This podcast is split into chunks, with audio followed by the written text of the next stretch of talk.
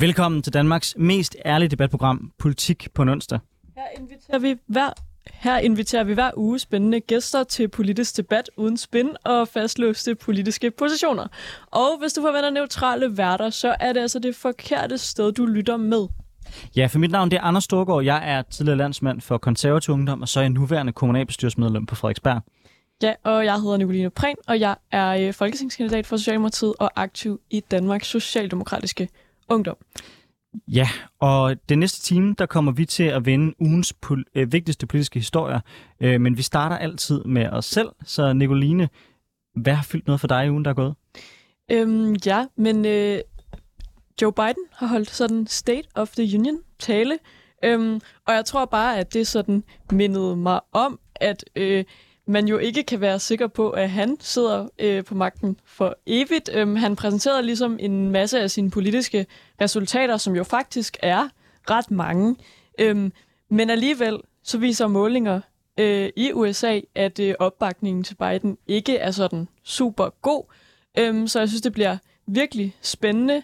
Øhm, jeg synes også, øh, så vidt jeg ved, er der stadig sådan lidt uklarhed over, hvad, hvad republikanerne ligesom ender med at gøre. Donald Trump vil nok gerne igen, men kan han øh, blive deres øh, præsidentkandidat endnu en gang? Øhm, jeg synes bare, det er, det er virkelig spændende, fordi at hele sådan, det opbrud, der på en eller anden måde jo er i international politik med Ruslands øh, invasion af Ukraine og sådan øh, Kina og Indien, der på en eller anden måde holder med, med, med Rusland, og så også i Europa og USA, øh, som står sammen i den, i den vestlige verden.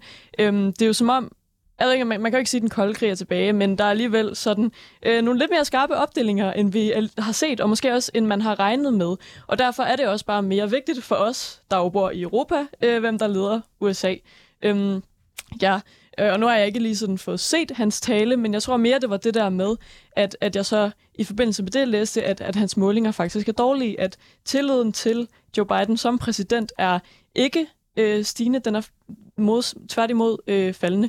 Øhm, og det er bare ret vildt, når han jo ellers sådan, når man ser det udefra, bare følger sådan lidt med, øh, og ikke selv bor i landet, øh, så synes jeg jo, det virker, som om han gør det sådan semi-okay, eller sådan. Øhm, så, så jeg synes, det bliver ret spændende, hvad der kommer til at, at ske, når der er, er amerikansk valg næste gang. Til verden vil jeg gerne øh, på forhånd undskylde øh, for vores søsterparti i USA. Jeg synes nogle gange, det kan være en lille smule pinligt, øh, ja. at øh, det republikanske parti og det konservative parti er en del af den samme internationale organisation. Øhm, jeg, jeg er 100% enig med dig. For mig så ville det være en katastrofe, hvis ikke demokraterne øh, de øh, mm. genvandt præsidentposten. Men man må også bare anerkende, at rigtig meget af den indrigspolitiske situation, den sejler for demokraterne. De er ja. ikke så gode til at drive landet internt. Det er republikanerne jo heller ikke. Nej. Men det er jo også demokraternes fejltagelser, der gør, at republikanerne får noget gro- grobund. Jeg er på samme måde som dig er bekymret for, om Trump kan komme tilbage igen. Det tror jeg faktisk, der er en vis risiko for. Og hvis ikke ham, så er DeSantis, som guderne skal vide, heller ikke lige frem øh, af nogen gave øh, til Vesten. På mange måder, der tror jeg, Europa skal gøre sig klart, at vi har været unikt heldige med at have Joe Biden. Primært fordi manden er så gammel, at han stadigvæk mentalt er i den kolde krig. Men, u- men uanset om det er en demokratisk præsident eller en republikansk præsident, så tror jeg, vi må anerkende, at i de næste mange år, der vil USA bevæge sig længere og længere væk fra Europa.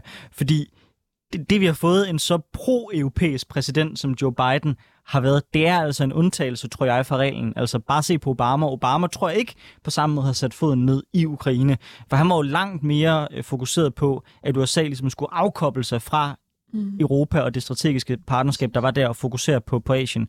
Så der er ikke nogen vej, uanset hvad, om at sikre, at vi får vores egen kapaciteter, og vi får vores egen styrke som Europa i min optik. Ikke, vi skal stoppe samarbejdet med USA, vi må bare ikke være for afhængige af dem, fordi mm. det er et mirakel, vi har Biden lige nu i min optik. Ja, helt enig, og synes jeg jo, at det er derfor, vi også skal være gode til at prioritere øh, sådan for eksempel øh, fælles øh, forsvar i EU, øh, synes jeg, øh, det bliver vi nødt til, fordi at vi netop ikke kan øh, blive ved med at, at være afhængige. Øhm, jeg tror faktisk, øh, jeg læste, at sådan politiske analytikere har rost Joe Bidens øh, den her tale, som han holdt i, altså jeg vil tro, det svarer til, til, til i går. Øh, det var i hvert fald i, i morges dansk tid. Øhm, og øh, altså, han havde virkelig fokus på de internationale sådan, konflikter, talte om sådan, øh, Ukraine, I kan regne med os i, i USA, og vi vil gerne stå sammen med Europa om at hjælpe jer. Øhm, men, men det virker som om, at, at amerikanerne desværre jo ikke øh, synes, det, det er nok. De har nok også brug for noget fokus på, øh, hvad han gerne vil lave om internt i USA.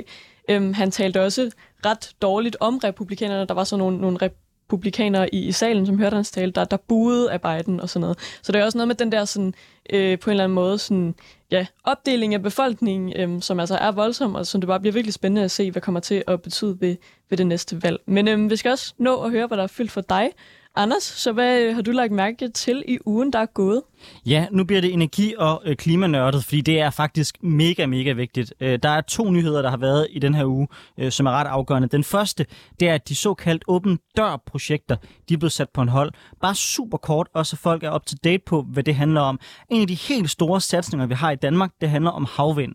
Der har man frem for at lave en langstrakt proces, hvor du laver en masse udbudsrunder i en enkelt område, så har man sagt, nu åbner vi bare døren. Alle de folk, der har projekter, kom ind med det, lad os få gang i noget havvind.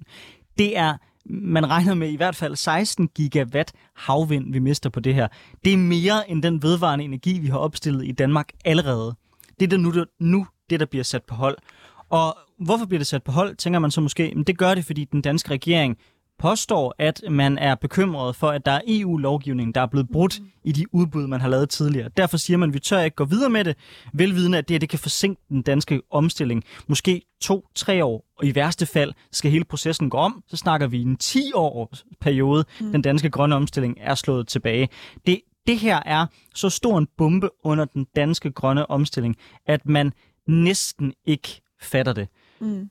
Hvad er årsagen? Det kan være EU, der er også nogen, der, der spekulerer i, at det handler om, at man så, hvor mange penge staten fik ud af Tor, og måske i virkeligheden har set en eller anden form for idé i, hvis man lader processerne gå om, så kan man måske få et flercifret milliardbeløb til den danske statskasse. Mm. Så lidt afhængig af, hvor meget sølvpapirshat man mm-hmm. tager i det her spørgsmål, eller hvor øh, kritisk politisk man er over for regeringen, mm. så er situationen i hvert fald den, at den danske regerings klimapolitik bliver sat på hold. Og det her det har trukket overskrifter i verden. Altså Financial Times har en artikel om det i dag, hvor at hele vindmøllebranchen i Europa går ud og kritiserer Danmark for den beslutning, der er, der er blevet taget. Så det her det bliver en kæmpe, kæmpe historie de næste ja, mange måneder i dansk politik. Fordi hvis det her det bliver der, hvor vi ender, så når vi nok ikke 2030-målet. Altså det, det, det er reelt der, vi er, hvis det, hvis det de mislykkes. Og vi får i hvert fald svært ved at nå vores mål bagefter, fordi det er efter 2030 havvind virkelig bonger ind i forhold til vores klimamål.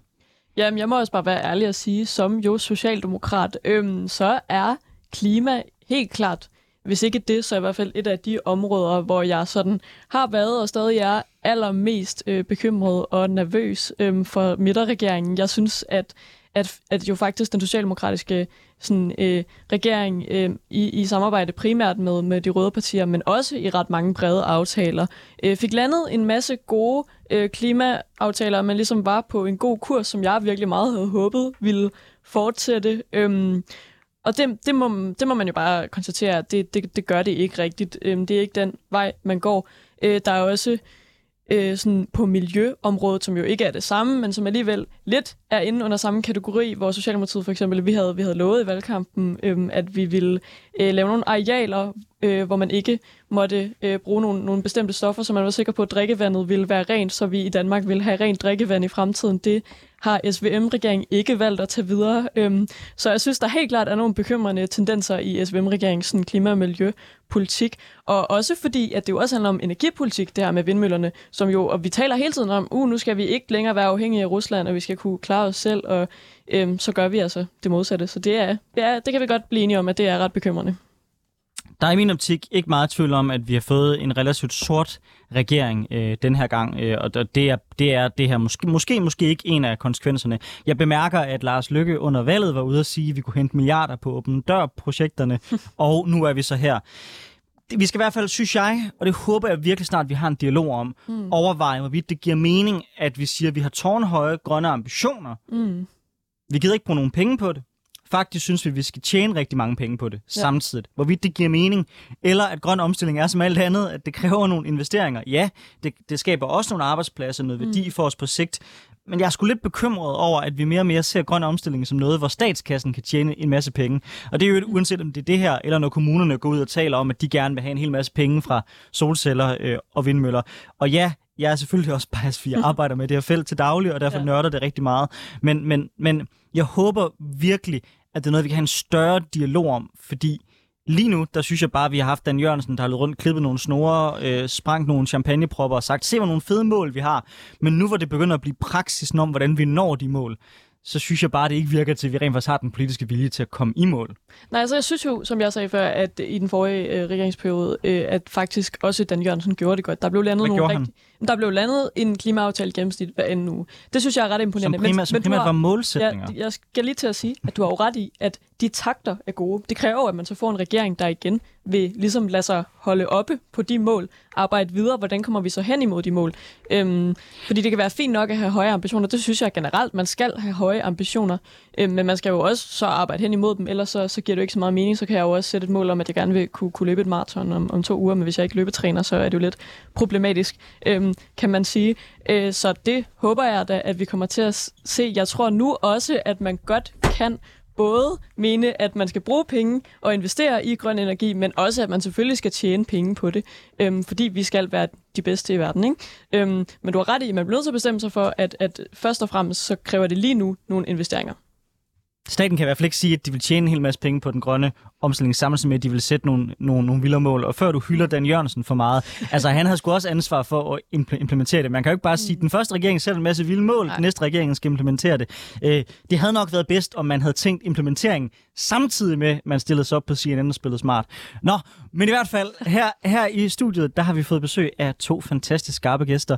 Og den første, jeg skal byde velkommen til, det er min yndlingsbilist i hele København. Øh, Det er Sille Hal Eholm øh, fra Venstre. Velkommen til øh, Politik på onsdag. Mange tak.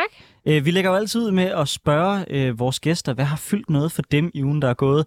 Jeg tror, det er svært for dig ikke at sige Ellemann nu, men det kommer vi til at snakke mere om senere i øh, programmet. Så hvis vi kigger ud over det, hvad har så været øh, den vigtigste politiske nyhed i den her uge? Det skal simpelthen være politisk.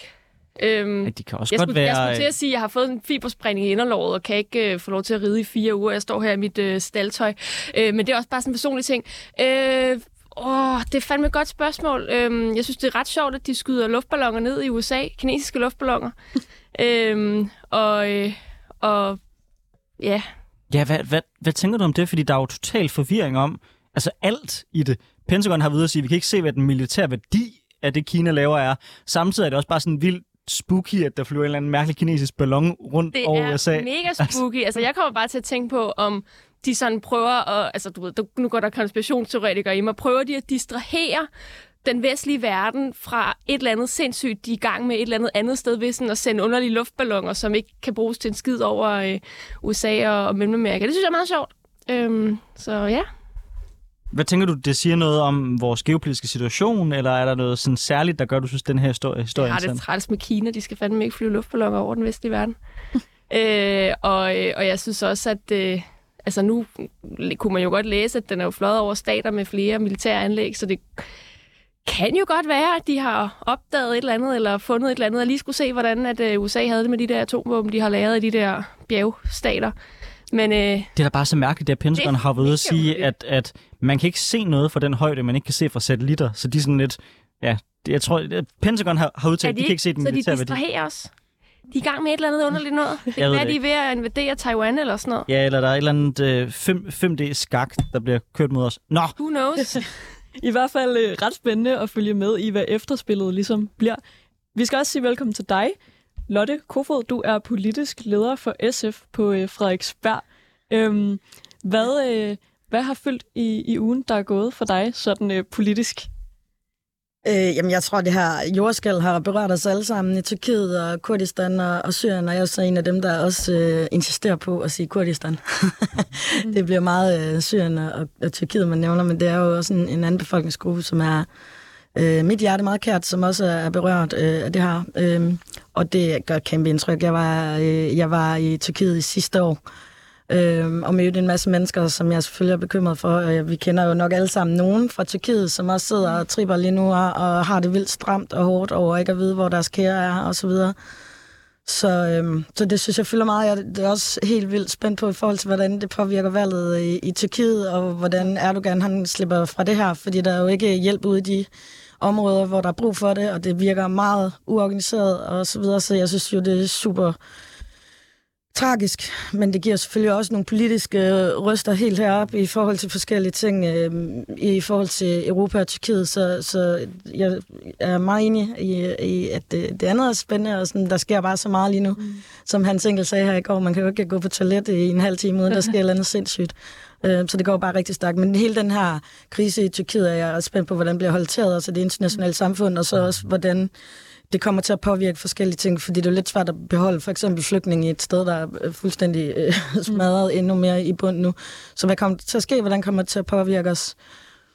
Men når du siger det her med at påvirke Erdogans valg, tror du så, altså, hvilken effekt kan det have, at han står stærkere som sådan en leder, der ligesom kan komme og, og redde folk fra de her jordskælv, eller det modsatte, altså en leder, der, der ikke har styr på at hjælpe dem? Det er svært dem, at sige, fordi at øh, den måde, det fungerer på i Tyrkiet, er så langt væk fra, hvor vi er. Ikke? Altså, øh, nogle gange kan en krise jo være en, en, en, en statsmands øh, mm. bedste øh, chance for at... Men, men jeg tror simpelthen, han har, han har kastet det her land ud i så sindssyge ting, at han, ikke, altså han kan ikke redde den her, håber jeg. Det håber jeg jo heller ikke, men på en eller anden måde... Det jeg er må, på dit hold. Ja, altså det, men, men, men det er... Øh, ja. Kan vi ikke også tale om, at, at, at altså, Tyrkiet burde blive smidt ud af NATO? altså... Nå, jeg, jeg, ved, jeg, jeg ved, ved næsten ikke helt, hvor jeg skal starte den her. Vi kan også skifte øhm, emne, det, det er så fint. Nej, nej, nej, nej, jeg synes, det er et rigtig godt emne. Det er mere, jeg har skrevet læserbrev om det der, og har også den holdning principielt. Men hvis vi gør det lige nu, hvor der er krig i Ukraine, så i morgen, så får alle de russiske krigsskibe lov til at sejle op igennem Bosporus, og så nakke Ukra- Ukraine. Så lige nu... Men der så er kan vi nok... få Sverige og Finland ind i stedet. Ja, men jeg ved ikke helt, om det, det sådan lige opvejer. Men mindre vi i hvert fald har tænkt os at militært intervenere i Ukraine, så tror jeg ikke, det, det vil fuck Ukraine ret meget op, hvis vi, hvis vi gjorde det her lige nu. Så, så selv jeg, der rigtig mange år har haft den holdning, må bare sige, now is not the time. Mm. Øhm, men jeg synes det er spændende, det, det du siger, Lotte, i forhold til øhm, Erdogan og hans politiske situation. Jeg var på valgobservation, øh, jeg mener det var i 15 og 16, dernede for at følge det tyrkiske valg.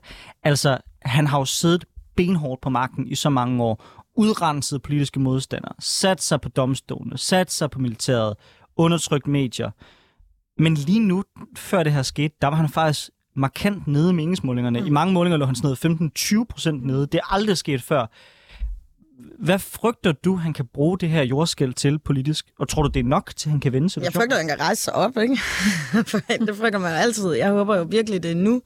De har jo en spærregrænse, der er meget, meget høj, og, der, og har, som jo også demokratisk har været med til at holde, øh, hvad hedder det, HDP og forskellige mm. væk fra magten. Og det, altså... Og HDP er deres kurdiske øh, parti. Ja, øh, som nu er inde, øh, men, men, men det har jo været en lang omgang, ikke? Øh, og det, altså det, det, jeg frygter, det er jo, at det bliver en krise, der kan rejse men, men jeg har bare se, svært ved at se det i øh, ske i virkeligheden, fordi folk står jo allerede derude nu og føler sig fuldstændig forladt osv. Øhm, og det er jo helt vildt egentlig, sådan, som jeg har oplevet Tyrkiet, øh, det der med, at man faktisk har, bare har en meningsmåling, der viser, at de er gået tilbage. Det, mm. det tænker jeg sådan, der er gået et eller andet galt. Der er nogen, der ikke har styr på, på deres, øh, deres, øh, de her folk, der plejer at, at, at få folk sat på plads. Mm. Så der sker jo et eller andet i Tyrkiet nu. Øh, men det er også opløftende, fordi der er rigtig, rigtig mange, der er begyndt at tale om for eksempel deres børn, der sidder i fængsler, og de ikke kan komme i kontakt med dem, og hele den her, øh, de her ting, at man begynder at snakke om. Og det er også noget, som vi skal snakke mere om, fordi at vi, vi, vi har også et ansvar her, fordi at øh, vi har lavet en rigtig dårlig aftale med en, øh, en rigtig, rigtig dårlig mand for at få løst nogle problemer i Europa, og vi... Mm vi, vi skal finde en anden måde at gøre det på, øh, hvis man spørger mig. Mm. Øh, for vi kan ikke være det her bekendt. Og hvis der kommer nu en, en, en flygtningestrøm internt fra, altså det kan man jo nærmest sådan, øh, øh, hvad hedder det, frygte i de områder i hvert fald, fordi de er så presset. Jamen altså, hvad sker der så? Sille Hall Eholm og Lotte Kofod, velkommen til Politik på onsdag. Lad os gå over til dagens debat.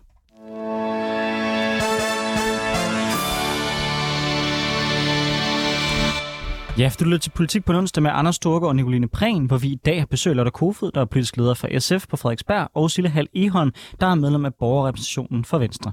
I sidste uge fik forsvarsminister og formand for Venstre, Jakob Ellemann, et ildebefindende, der sendte ham på hospitalet. I forgårs kom det så frem, at han sygemelder sig fra Folketinget på ubestemt tid. Årsagen er et arbejdspres, som i lang tid har været for hårdt. Ellemann er ikke den første politiker, som bliver ramt. I det seneste år er listen over politikere, der bliver ramt af stress, vokset enormt. Folketingets tidligere formand Henrik Dam Christensen måtte til altinget indrømme, at han desværre havde en rekord som den formand for Folketinget, der havde sygemeldt flest folketingsmedlemmer.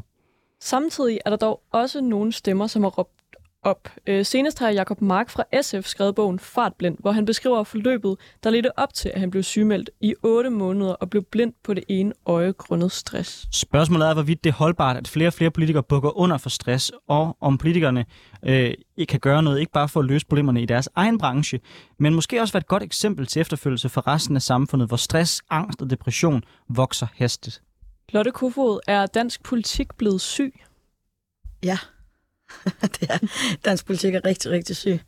Øh, det er øh, alt for hårdt. Øh, altså, noget af det værste, jeg selv har prøvet, det var at tage en folketingspolitiker, der lige var blevet udsat for dødstrusler om formiddagen, øh, sidde og holde i hånden, og så øh, tage i deadline om aftenen og snakke om øh, et eller andet fuldstændig ligegyldigt det der perspektiv. Og det er det, der forventes, sådan nogle ting. Mm. Øh, presset er vanvittigt. Øh, og det er rigtig svært at tage den her snak, fordi så bliver det sådan noget med, at man har så mange privilegier i forvejen og sådan noget. Men mm. det er jo folk, der skal styre det her land. Øh, og hvis man skal kunne gøre det, så skal man ligesom alle mulige andre steder have ordentlige arbejdsvilkår. Og der er ikke nogen arbejdsmiljørepræsentant i Folketinget. Øh, og der er ikke nogen TR, og der er ikke alt det her, som vi normalt øh, kender. Øh, altså, firmaet vil blive lukket ned, hvis det var en arbejdsplads øh, ude i det danske øh, land det er øh, ved at blive rigtig, rigtig skidt, og det synes jeg også, vi har set. Sille, øh, er det også det, du oplever i, i Københavns Borgerrepræsentation? Jeg tror, vi har det lidt øh, rare i, i borgerrepræsentationen. Der er selvfølgelig øh, nogle uger, hvor at, øh, at, at det er lidt... Øh, altså, hvor man ikke helt kan følge med, og nu øh, kommer det også an på, hvilket post jeg er blevet formand for det, der hedder børne- og ungeudvalg, øh, udvalget, som det er udvalg, der træffer afgørelse om, øh, om anbringelse uden samtykke. Og, øh, og, og det er i Københavns Kommune et, øh, et, et fuldtidsjob stort set. Så for eksempel bare lige sidste uge, hvor man både har budgetseminar med socialudvalget og borgerrevisionsmøder og helt almindelige øh, møder i børne- og ungeudvalget, som man plejer, og så lige smide et, øh, en eller anden ekstra styrelse, man sidder i, og så er der nogen fra pressen, der ringer, og så skal man gøre sig klar til et andet interview og sådan noget, noget af den stil. Så kan det godt blive ret meget. Øhm, og jeg tror også, at, at jeg kan være enig med meget af det, som, som Lotte siger. Altså, det er... Øh, det er en, øh, en hård branche at være i, både fordi, at det er nogle vigtige beslutninger, man skal træffe, både øh, altså lokalt, men også øh, nationalt. Og, og det kræver, at man altid er forberedt, og at man sætter sig ind i tingene, fordi ellers så kan man lige pludselig ende i en situation, hvor man har sagt ja til et eller andet fuldstændig mærkværdigt latterligt, som man aldrig ville have sagt ja til, hvis man havde sat sig ordentligt ned i tingene.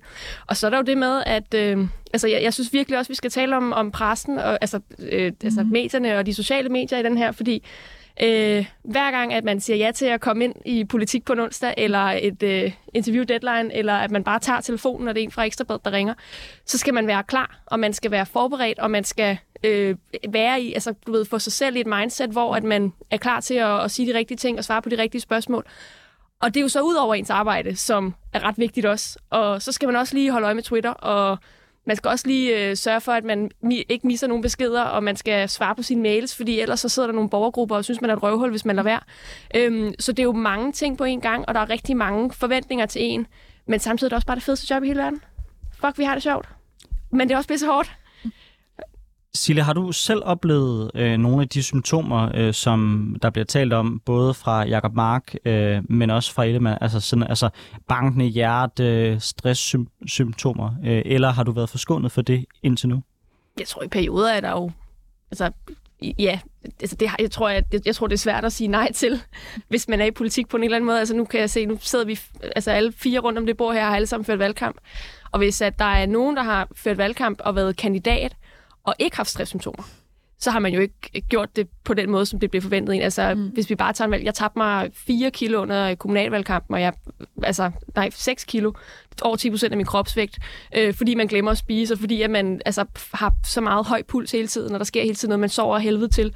Øhm, og, og, og nogle gange, når man kommer hjem, så er man bare en sur mokke, fordi at, at man har brugt al sin energi på at være sød over for potentielle vælgere og andre folk hele dagen. Mm. Øhm, og, og, og der er der stadig perioder øh, den dag i dag, hvor at man kan have sådan en uge, hvor at det hele bare bliver lidt for meget. Og, og, øh, og så synes jeg særligt, at altså det er jo heldigvis et privilegie, som synes mange folketingsmedlemmer og toppolitikere har, at de kan godt sige nej til et interview, eller til flere interviews, uden at, øh, at mm. altså, journalisterne skal sgu nok ringe dagen efter os alligevel, hvor at, at jeg synes nogle gange, når man sidder i, øh, i borgerrepræsentationer af lokalpolitikere, så kan man ikke helt øh, tåle at sige nej til, øh, til, til omtale. Øhm, så det betyder at nogle gange, at altså, jeg, her i december for eksempel, der var jeg været i, i USA, og havde misset mit fly, fordi jeg havde været distræt, og øh, skulle på et nyt fly og ender med at lande øh, et døgn efter i øh, Kastrup klokken 8 cirka, og øh, en time senere sad jeg ude i Deadline-studiet, fordi at det kunne jeg jo ikke sige nej til. Mm. Og jeg havde ikke sovet, og jeg havde det helvede til, men, men, men man kan ikke sige nej til omtale. Øhm,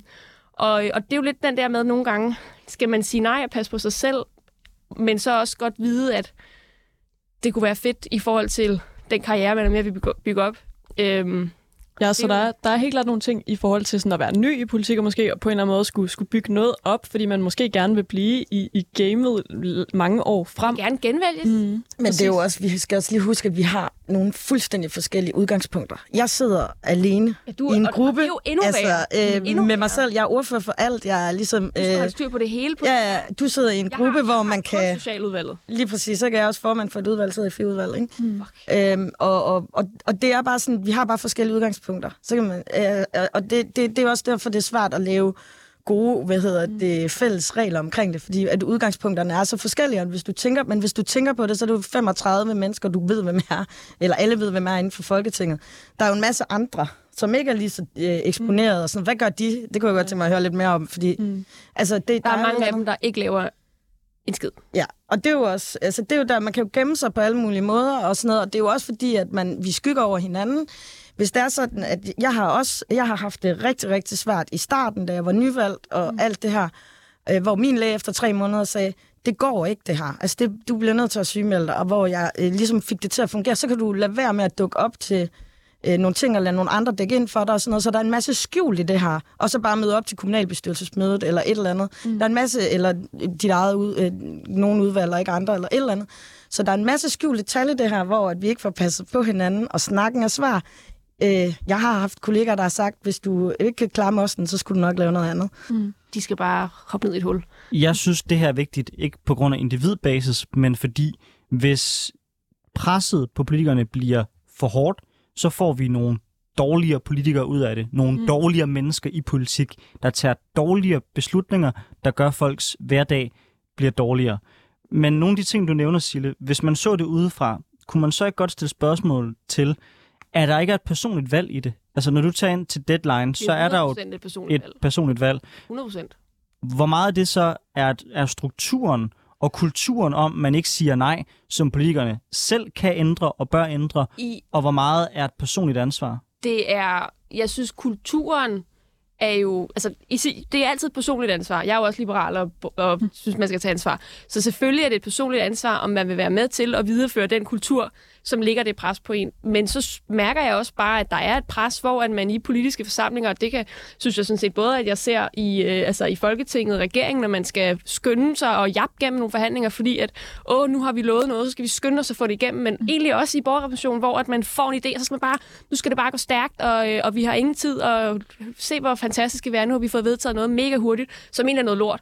Øhm, så jeg synes egentlig også, altså det er jo, det er jo både et, eget, et ansvar, vi selv har, men det er jo også noget, vi selv øh, videre, altså, altså for, for altså, bragt videre i bedste velgående, fordi at vi også nogle gange selv ikke er ret gode til at sige, hey, måske vi lige skal lægge den her beslutning et eller andet Øh, andet sted hen, eller bruge lidt længere tid på at tale om det, eller sådan et eller andet, fordi at man har sådan, at vi skal altså være færdige med budgetforhandlingerne i morgen kl. 12, fordi jeg skal ud og hente min øh, et eller andet, eller jeg har altså lovet at tage til julefrokost det her sted, så derfor så kan vi ikke øh, finde en bedre løsning. Nu er det sådan, det bliver, fordi vi har travlt. Mm. Og det er også vores egen fejl. Ja, så nu er du selv på det her med, at, at man selv er med til at bringe det videre, men er jeres indtryk, at, at det er nyt, øhm, at, at folk bliver stresset og, og må sygemeldes, eller har politik bare altid været sådan?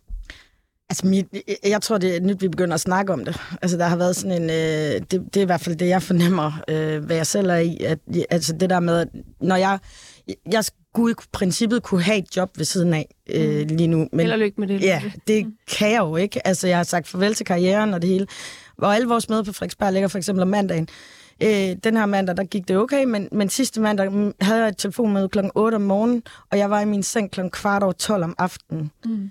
Altså, det er ikke... Altså, ikke engang chauffører må køre så lang tid, vel? Altså, det, der var ikke... Altså, og jo, så kan jeg godt lægge, øh, hvad hedder det, køre hviletidspauser ind og alt sådan noget, ikke? Men det kører bare, fordi så har du ikke lige nået at læse det hele, fordi du kom forkert ind i det, og så skal du læse mellem møderne, hvis du lige har en pause. Altså, det, det, det er syret.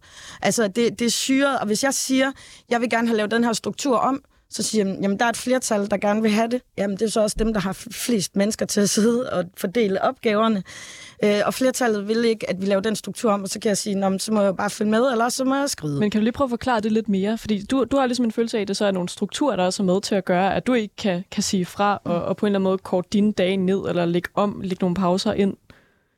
Ja, men altså, det, det er jo fordi, lige nu, altså, hvis man kan sige, der er også folk, altså, stor forskel på at være folketingspolitiker og være lokalpolitiker. Øhm, altså udgangspunktet, for eksempel, hvor mange er du, og hvor meget, altså, hvor meget arbejdspres der er, og så videre. Ikke? Men, men, men strukturerne er jo bare sådan, at vi skal jo kunne have et arbejde. Så, så for eksempel en dag bliver mega presset. Ikke? Mm. Nu er jeg formand for Kultur- og Fritidsudvalget. Jeg sidder også og skulle gerne lige nå en premiere og ud og sige hej til folk. Det er jo i weekenden. Det er også arbejde. Eller et eller andet. Øhm, og, og det lyder så Jeg er så bange for, det her det kommer til at lyde, som om jeg er fuldstændig privilegieblind, og slet ikke... Altså, det eneste, jeg bare... Jeg, jeg gider ikke at snakke om viderelære og sådan noget. Mm. Det eneste, jeg bare gerne vil, det er at have øh, en snak om... Øh, ikke, at vi skal være mere robuste, men vores fællesskaber i politik skal være mere robuste, så vi kan sige til og fra. Fordi vi bliver ved med at jakke hinanden op og op og op i tempo øh, på, tværs af politi- øh, på tværs af partier, på tværs af, hvem vi er som mennesker. Og det er rigtig svært med den, sådan som jeg oplever, den nye generation, øh, der kommer ind, fordi vi, vi vil faktisk gerne noget andet, mm. men det er bare svært at råbe op øh, og sige, hey, stop. Altså som sagt, jeg har fået at vide, hvis jeg ikke kan, så må jeg finde noget andet at lave, hvor jeg har det lidt sådan, ah, skulle vi ikke prøve at se, om jeg ikke også kunne være her, nu hvor det er et repræsentativt øh, demokrati, vi har. Altså, jeg føler meget, det ved jeg godt, øh, og også meget socialist, og meget sådan føle, føle noget, men der bør også være plads til mig, selvom at, øh, at det er, øh, hvad hedder det, øh, altså selvom det er i de rammer, det er. Ja, altså jeg tror også, det er ret vigtigt at huske på, at, at altså, politik har nok altid været, hvad kan man sige, presset på en måde, men jeg mm. tror, at det er noget nyt, i hvert fald altså 10-15 år gammelt, at man skal stå til ansvar på, altså at alt bliver overvåget på medier, sociale medier, mm. at man kan do, man, altså man skal kunne dokumentere alt, hvad man laver.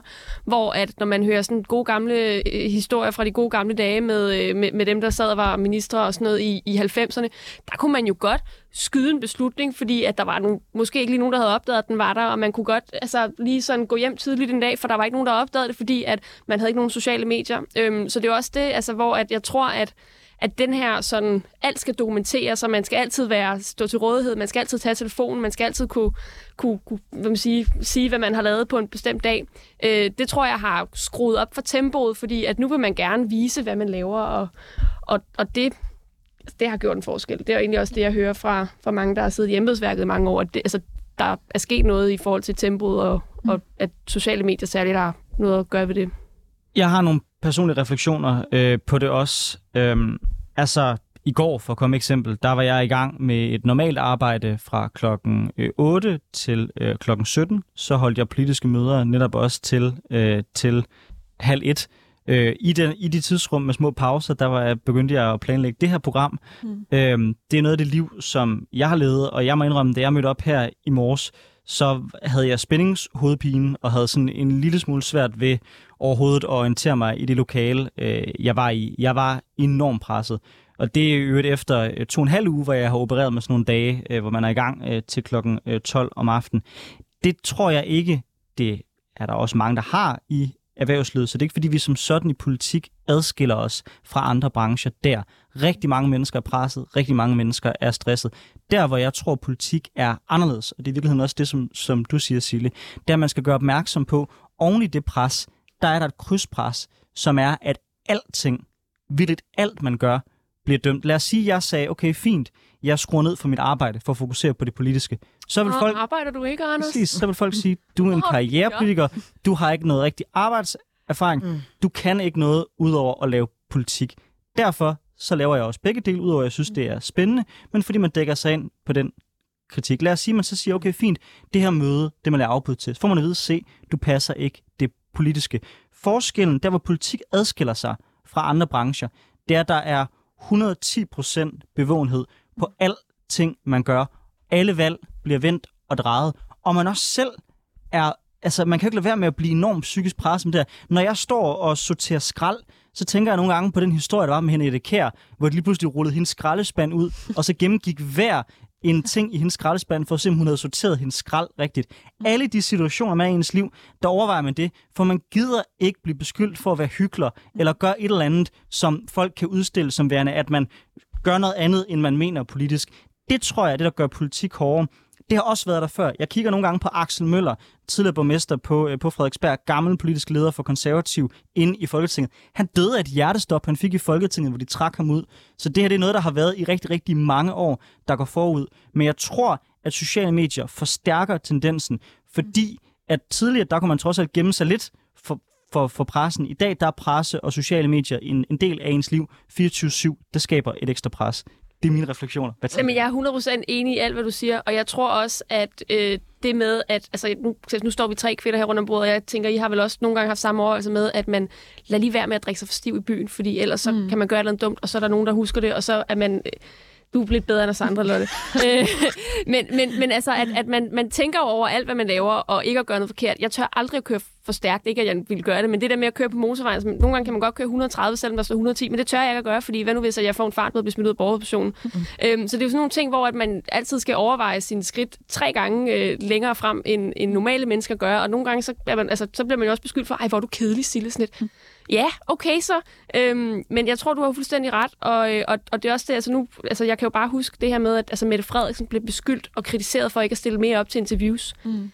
Og, øh, og Amme, hun var også bare øh, magtfuldkommen, det har mit eget parti også sagt andre årsager, men at hun var også bare forfærdelig, fordi hun ikke ville stille op til interviews. Men jeg har det også sådan, hvis hun både skal lede landet mm. og øh, lede sit bagland og sit parti, og det er jo også det, vi har set på Jakob, og stille op til interview, hver gang pressen ringer, så vil hun aldrig sove. Altså, og det er også det, at nogle gange tror, man skal, man skal huske på, at ja, man kan kritisere sine folkevalgte for ikke at stille mere op til interview, for ikke at være mere aktiv på sociale medier, for ikke at, at dukke flere, op til flere øh, arrangementer, særligt hvis man er kulturformand. Der er, øh, kan forestille mig ret mange øh, invitationer til alle mulige ting, og så man bliver inviteret til.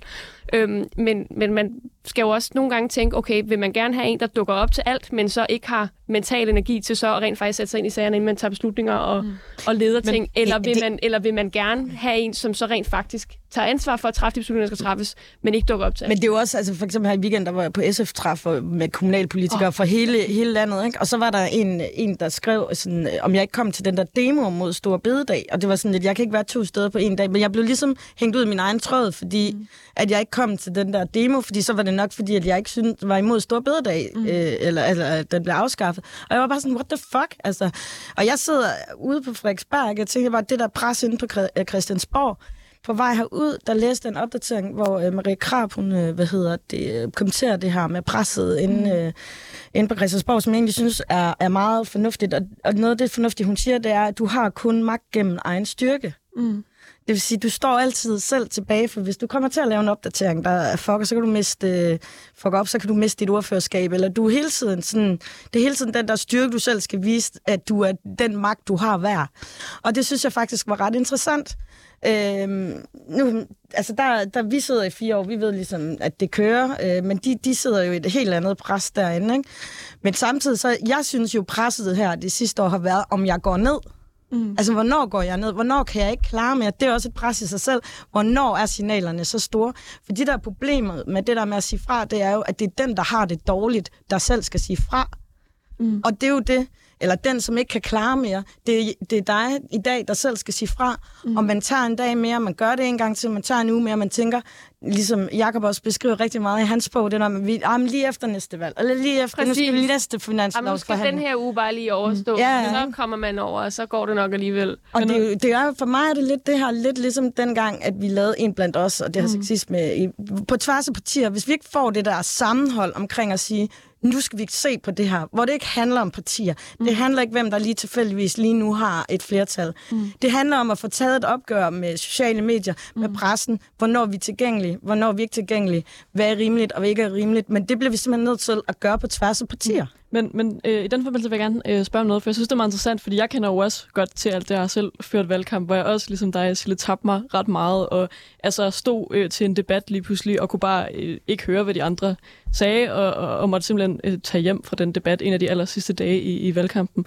øh, fordi jeg havde det for, for dårligt. Mm. Øhm, og det, jeg tror ikke, jeg kender nogen, Og når man der... kører sådan fire debatter Præcis. om dagen, og nogle gange fem, og man står op klokken lort og går i seng klokken lort. Ja, jeg tror ikke, jeg kender nogen, der har stillet op øh, til noget, som, som ikke har prøvet at, at have det sådan. Øh, men jeg vil alligevel gerne sådan stille spørgsmålstegn ved, om det er politik, der er ekstraordinært hårdt, eller om det er altså hele vores samfund, for vi hører jo også, altså der går ikke en dag, hvor der ikke er et eller andet i medierne om, om presset unge, øhm, om at, at flere og flere får stress og angst, og, og at det jo også ved den, sådan, den brede befolkning, også af sociale medier, der bliver beskyldt for at, at være årsag til det her. Altså er politik ligesom en, en kategori for sig, eller er det bare altså, øh, at det også sker i politik, fordi det sker i hele vores samfund, at vi alle sammen bliver presset.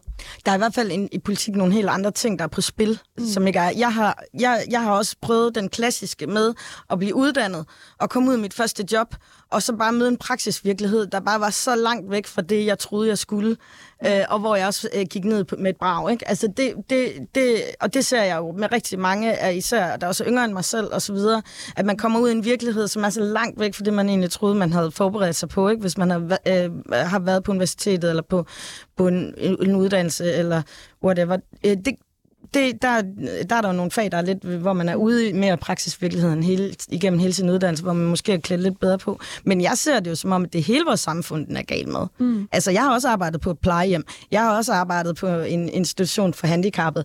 Der løber man æder brændt Ja. bøl med også stærkt, og du bliver hele tiden ringet op i din fritid, fordi at der mangler vagter, der ikke er dækket, fordi andre er syge, og alt, altså alt bare sådan er sådan en dominoeffekt, ikke? Hvis, Så, altså. så der, er, der er noget med, at hele samfundet er presset. Men hvis vi så kigger på, hvad vi, hvad vi ligesom skal gøre ved det, fordi du var inde på før, Lotte, synes jeg er ret spændende det her med at lave sådan et eller andet fælles oprør, ligesom, øh, ligesom med en blandt os i forbindelse med MeToo. Altså, at man står også. sammen på tværs af, af politiske skæld. Og der kan jeg godt tænke mig at høre dig, Sille, fordi du jo er ung i politik. Det er Lotte Altså- også.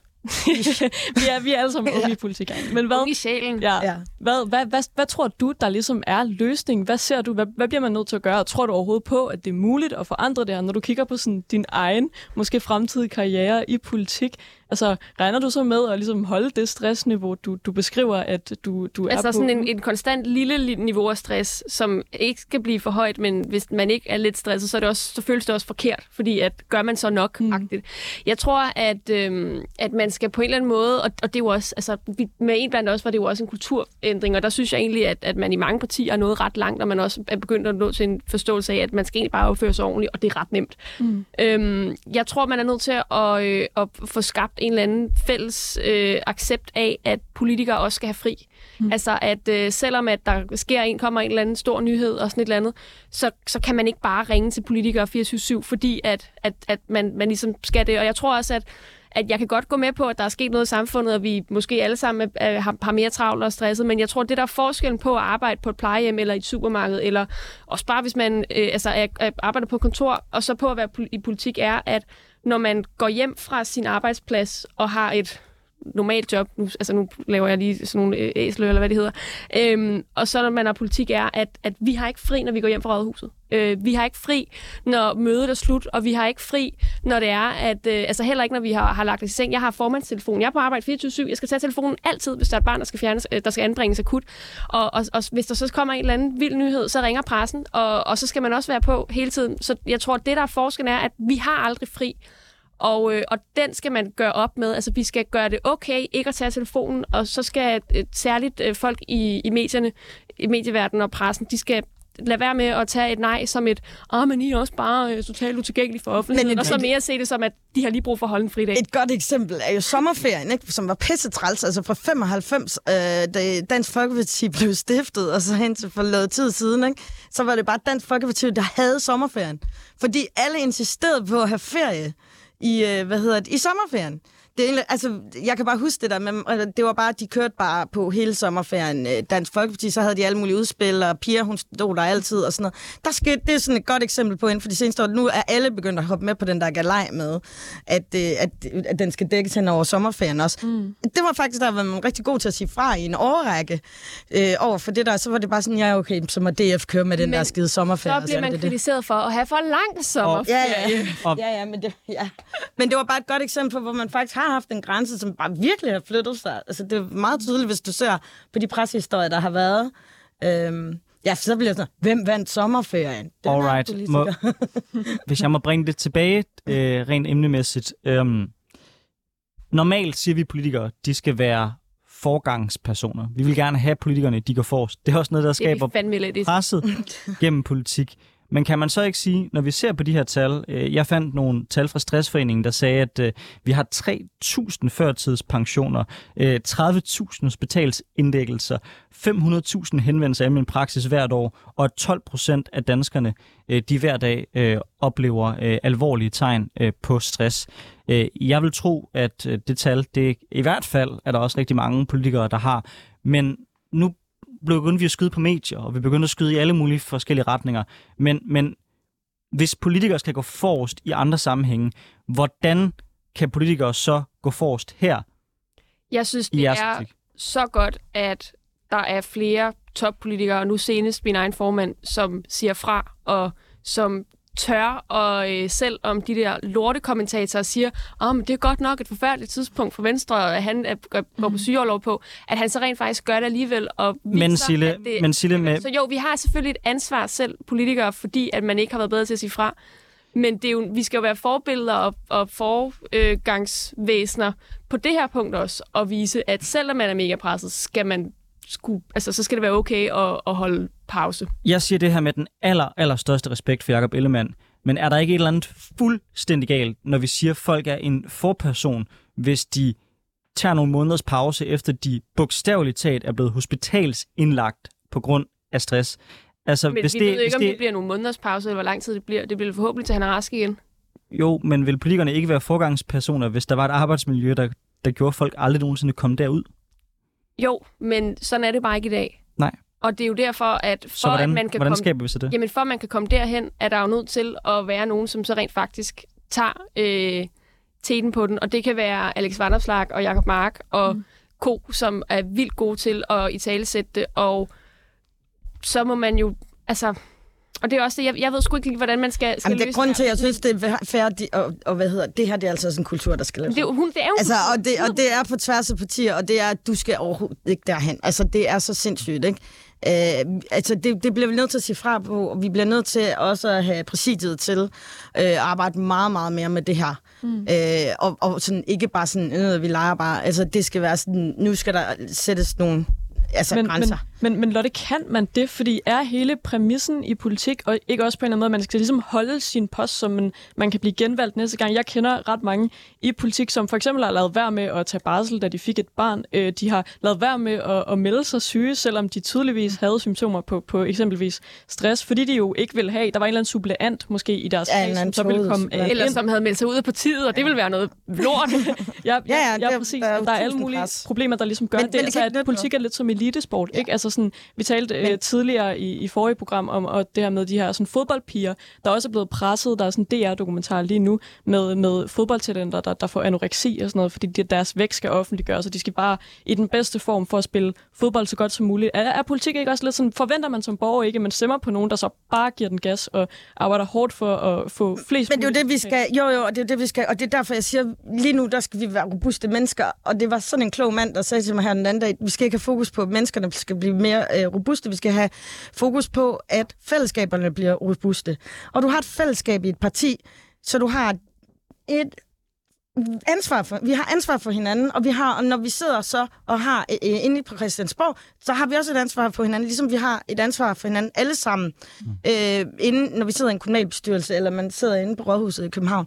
Og det er der, den glipper, fordi vi er vant til at total silo, og tænke, at øh, der er individet, og så er der, hvad hedder det, partiet, nogen på det ene eller det andet først. Det er egentlig lige meget, fordi det skaber et vildt dårlig, ja. en vildt dårlig sammenhængskraft, hvor det er svært at sige nej. Altså, hvordan, hvordan konkret gør man det? Fordi at det, det lyder meget fint at, at tage fællesskabet og sådan noget, men, men konkret, hvordan skal det gøres? Jamen, vi bliver nødt til at være syge, når vi er syge.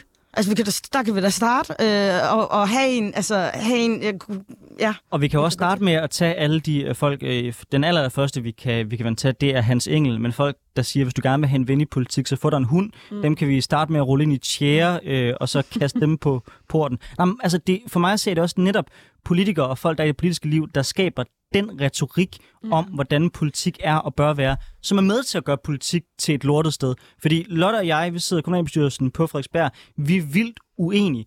Men man kan jo godt være respektfuldt uenig med hinanden, uden man nødvendigvis behøves at være, jeg undskyld, jeg siger det, nogle goddamn røvhuller over for hinanden. Men et godt eksempel var jo også, jeg har brugt et år på at komme dertil, hvor jeg kom i mandags, hvor jeg sagde, jeg kommer ikke i de her to udvalg. Mm. Og så, for jeg kan ikke. Altså, jeg kan simpelthen ikke. Øh, og så, øh, hvad hedder det, var der nogen, øh, som dækkede ind for mig i udvalgene mm. øh, som ikke var mit parti, og sådan noget. Det gjorde fandme ondt. Altså, jeg synes, jeg prøvede at walk the talk der, og så sige, jeg kan ikke mere. Mm. Og enten er det helt slut, eller, eller nu prøver jeg ligesom at, eller også er det, altså ikke helt slut, slut, men enten er det det hele, eller også er det noget, og, det, og, og jeg prøver virkelig at walk the talk, men det er pisse svært. Øh, og det der med at skulle give min plads i et udvalg til, til en socialdemokrat, sorry for say, det var ikke Au. lige skide, det var ikke skide sjovt, men jeg var også bare der nu, hvor det var sådan, altså det er bedre, der sidder en socialdemokrat, end jeg sidder der mm. og ligner udsmasket æblegrød og ikke kan tage stilling til noget som helst. Vi sidder nogle gange kl. 11 om aftenen og skal til beslutningerne for borgere på Frederiksberg, hvor det bliver sådan, jeg kan ikke huske, hvad jeg selv hedder. Mm. Det er fuldstændig u... Altså, det, det er jo også et demokratisk problem. Og jeg synes også, altså særligt i København, vi har lige behandlet et medlemsforslag for nogle uger siden, hvor at vi sådan også lidt mindre partier på Københavns Rådhus prøvede at få det altså ind i forretningsordenen, at man skulle kunne få, altså, hente en suppleant fra eget parti, hvis man ikke kunne komme til et udvalgsmøde, hvis man var syg eller sådan noget andet. Mm. Og det altså nedstemt de store partier, altså Enhedslisten, Socialdemokratiet og Konservative, hvor sådan et, det er fint, at de har to eller tre i hvert udvalg, men for altså selv Venstre, vi er fem mand ud af 55. Vi har en i hvert udvalg, så det vil sige, at hvis jeg er syg, så er der ikke nogen, der ved, hvad der sker i udvalget den dag, og man kan ikke engang indhente en suppleant, og det gør det jo også endnu sværere så for eksempel at, tage, altså, at melde sig syg, hvis man virkelig bare er stresset. Jeg tror eller faktisk væk. allerede, vi er bedre til det i kommunerne med det der samarbejde, end man er inde på ja, Christiansborg. Ja. Ikke? Altså, mm. Prøv at tænke på dem, der sidder fire mand i en gruppe, ikke? som øh, Liberal Alliance har gjort, og som øh, Nye gør nu. Så kan man være uenig og alt muligt. Mm. Men man kan bare ikke være en, uenig om, at det ved vi alle sammen. Det er en fysisk umulighed. Eller Thorsten Geil, der havde alle ordførskaber men der, i men der, men der har partierne jo også selv en kæmpe, kæmpe, kæmpe ja. stor pligt for mig at se. Altså lad os, vi stod og snakkede, Nicolai og tidligere øh, om Folketinget. Der har man den sekretærsbistand, der er lavet til, at vores folketingspolitikere, de kan få den hjælp, de har brug for. Mm. Den har man pelset, så har man taget al den assistance, så har man ført den ind i nogle store partikontorer, hvor man ansætter en hel masse spindoktorer, mm. frem for rent faktisk at give politikerne de rammer, der gør, at de kan lave den lovgivning, der skal være god for borgerne. Altså, øh, hvad kan de politiske partier også gøre, Lotte? Og jeg ved, det er... Ja, men det, det, det er jo at få baglandet med at få lavet øh, nogle fællesskaber omkring de politikere, der er, om der så er få eller andre. Som, jeg har også nogen i min baggrundsgruppe, som læser på de sager, som jeg synes, der er svære, eller et eller andet, for at få noget hjælp, for jeg kan ikke men det var fandme svært at være svag og komme og sige, jeg kan ikke alt. Mm. Det der øh, miljø og grineren der, eller miljø og lærer, som jeg kalder det på faktisk. Det, det er der lige nogle andre, der lige må tage over på, på, på noget tid, for jeg synes, det var svagt, og jeg har, jeg er jo også, jeg er jo ikke valgt af, af mit parti, jeg er valgt af vælgerne, fordi jeg sprang listen. Mm. Så jeg har også nogle ting med mit bagland, der er svært, ikke? Øhm, og, og, som er ekstra presset. Men det der med at sige, jeg kan ikke, og indrømme det, det, har, det synes jeg også bare i lokalpolitik, det jeg selv har været igennem det sidste år, har været helt Øh, en, en, altså virkelig en hård omgang. Altså det kræver virkelig, øh, at man øh, kan se ned og, og tør. Øh, og det er skidesvært, fordi jeg har også selv kørt den for langt. Lotte Kofod, politisk leder for SF på Frederiksberg, Sille Hall Eholm, medlem af Borgerrepræsentationen for Venstre. Tusind tak, fordi I var med, og også var klar til at dele ud af nogle af jeres personlige oplevelser. Det tror jeg er rigtig vigtigt øh, for at kunne have den her debat, at der også er nogle, mm. nogle gode cases, der tør stille, stille sig frem. Hvis man synes, det er interessant, så kan man høre øh, dette og andre afsnit på de podcast-platforme, man typisk bruger. Vi anbefaler selvfølgelig 24-7's app, hvor man kan stille spørgsmål